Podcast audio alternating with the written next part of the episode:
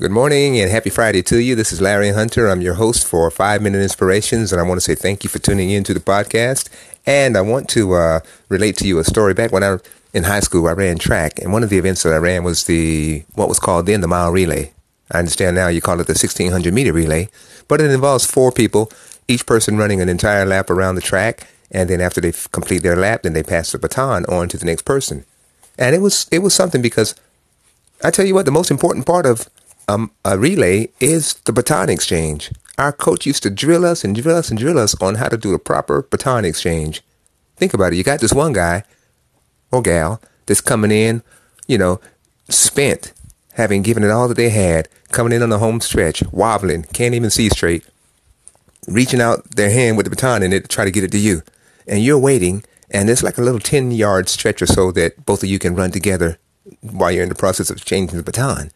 So during that time, though, in order to properly exchange the baton, you got to find common ground. In other words, and it happens, there's a split second that both of you are in sync, that you have common ground, and that's when you're to give the baton to the next person or that person to give the baton to you.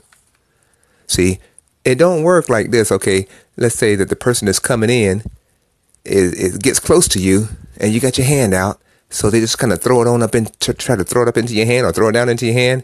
That don't work. Been there, done that. That don't work. Okay. so what has to happen in order for there to be a successful change, exchange of the baton is that there has to be that split second of common ground where you can get it into their hands. I mean, they can get it in your hands rather. You lock in and then you take off and do your lap, right? Wow. So I want to relate that to you in the sense that if you see someone and you want to positively impact their life, you know, you got something that they need, you got something that you know would be a benefit to them, then the first thing that you must seek is that common ground from which to relate.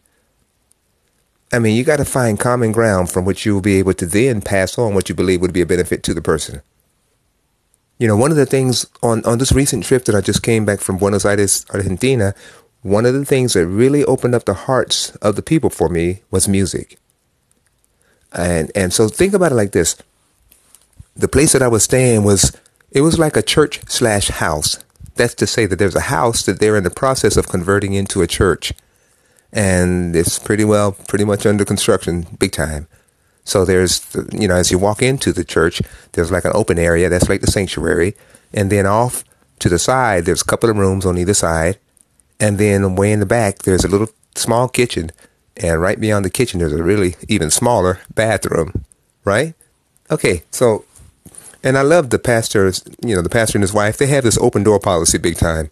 That's to say that in the morning, once the sun comes up, they open the front door of the church so that, as to say that anyone who needs to come in and either pray or seek counsel from the pastors or just to visit and say hi, they can come on in. So you got people coming in and out of the church all day long, right? well, one particular day, some guys came in, and it turns out that they were part of their praise and worship team. So they came in because they just kind of wanted to play around on the guitar some. One of them played the bass, the other one played, uh, you know, the uh, lead guitar and sang. So they come on up in there and they started, you know, getting their instruments together and started playing.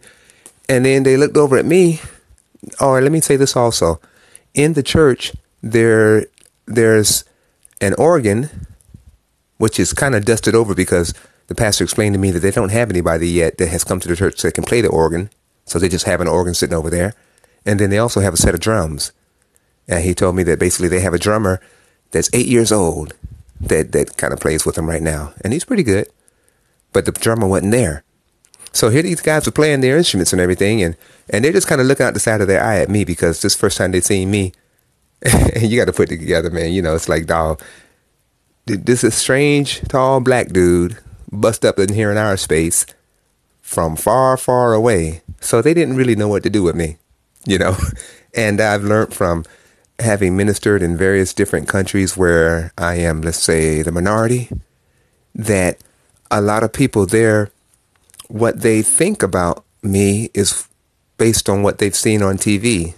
You know, they've seen black people on TV in different roles and that's kind of what they attribute to me because they don't have anything else to go on.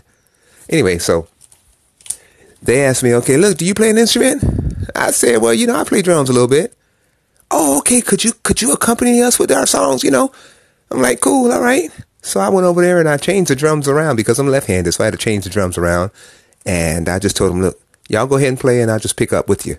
So they started playing some songs, and many of many of the songs that they played, I remembered from when we served as missionaries in Guatemala.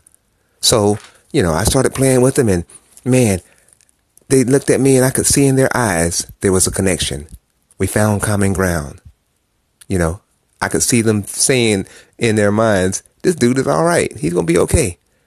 And incidentally, as I told you, the church has an open door policy during the course of our playing the songs, there were many people who kind of came in off the streets. Some of them were members of the church. Some of them were friends of the pastors. Some of them were just people in the community. They came in and they just kind of listened to us. And I could look at their faces and tell that they were thinking, this strange dude, he, I think he's all right. So anyway, what I'm getting at is that I was able to establish common ground with them through relating to them through music. And that opened the door for me to be able to share with them what God had put in my heart over the course of the week. In other words, when I found the common ground, I was able to properly pass the baton on to them. So I love that, you know, and, and, um, I think about Jesus's, Jesus's example in John chapter four, around about verse seven, when he came to the woman that came to draw water in Samaria. I was like, man, see, Jesus came to her and her life was kind of in bad shape, you know. She had had five husbands, and the one that she was living with now was not her husband. And she came to draw water in the middle of the day because, I mean, the hottest part of the day, because the other women in the community, they didn't really want to have anything to do with her. They draw water in the evening or early morning, but, you know, she couldn't hang with them. And Jesus busts on the scene, knowing all about her situation and knowing he had what she needed. But what did he do first? the first thing that he did was to seek common ground. How did he do that? Out of all the things that he could have talked about, see, he didn't go up to her and say, Look here, you're sinning. That's why your life is a mess. You just messed up. You need to, you, you need me. No, he didn't start out that way. How did he start out? He started out by finding something that she could definitely relate to. He talked about thirst and he talked about water and drawing water. So, you know, she could relate to that. So they ended up converse, you know, conversing about that. And eventually he went on and began to minister to her need. But I love his example because he sought common ground first. And so the same goes for you that if there's someone that you see in the community, in your family, somebody or a group of people that you want to help, don't just bust right in there and say, look, this is your problem. No, seek first to find common ground. What is something that you both can relate to? I mean, I don't care if it's a, it might be a child, it might be a single parent, it might be a rebellious teen, might be a gang member, might be some super intellectual somebody, professor so and so. Uh uh Still, find, seek to find common ground first, and then you'll be able to effectively give to them what you believe would be a benefit to them. And in this case, you'd be able to minister to them God's word. You'd be able to minister to them God's counsel, stuff like that, right? So that's what I wanted to share with you today. That's something that I just kind of was reflecting on. And like I said, the common ground that that I had with the people there was through music. And gosh, we just had a great time. Ministry of the Word. They really received from the word that I that God put on my heart to share with them. And the same can happen in your life. Una y otra vez uh, time and time again, it can happen in, in your life that as you seek the common ground first, to relate to somebody where they are with the things that they're dealing with, to find that common ground, then you can branch off from there and be able to minister to their needs. Okay? All right. Have a beautiful Easter weekend. Glory to God. Make sure you're in church on Sunday. And um, I look forward to seeing you on our next segment. This is Larry Hunter, Five Minute Inspirations. Wishing you a blessed day. Bye bye.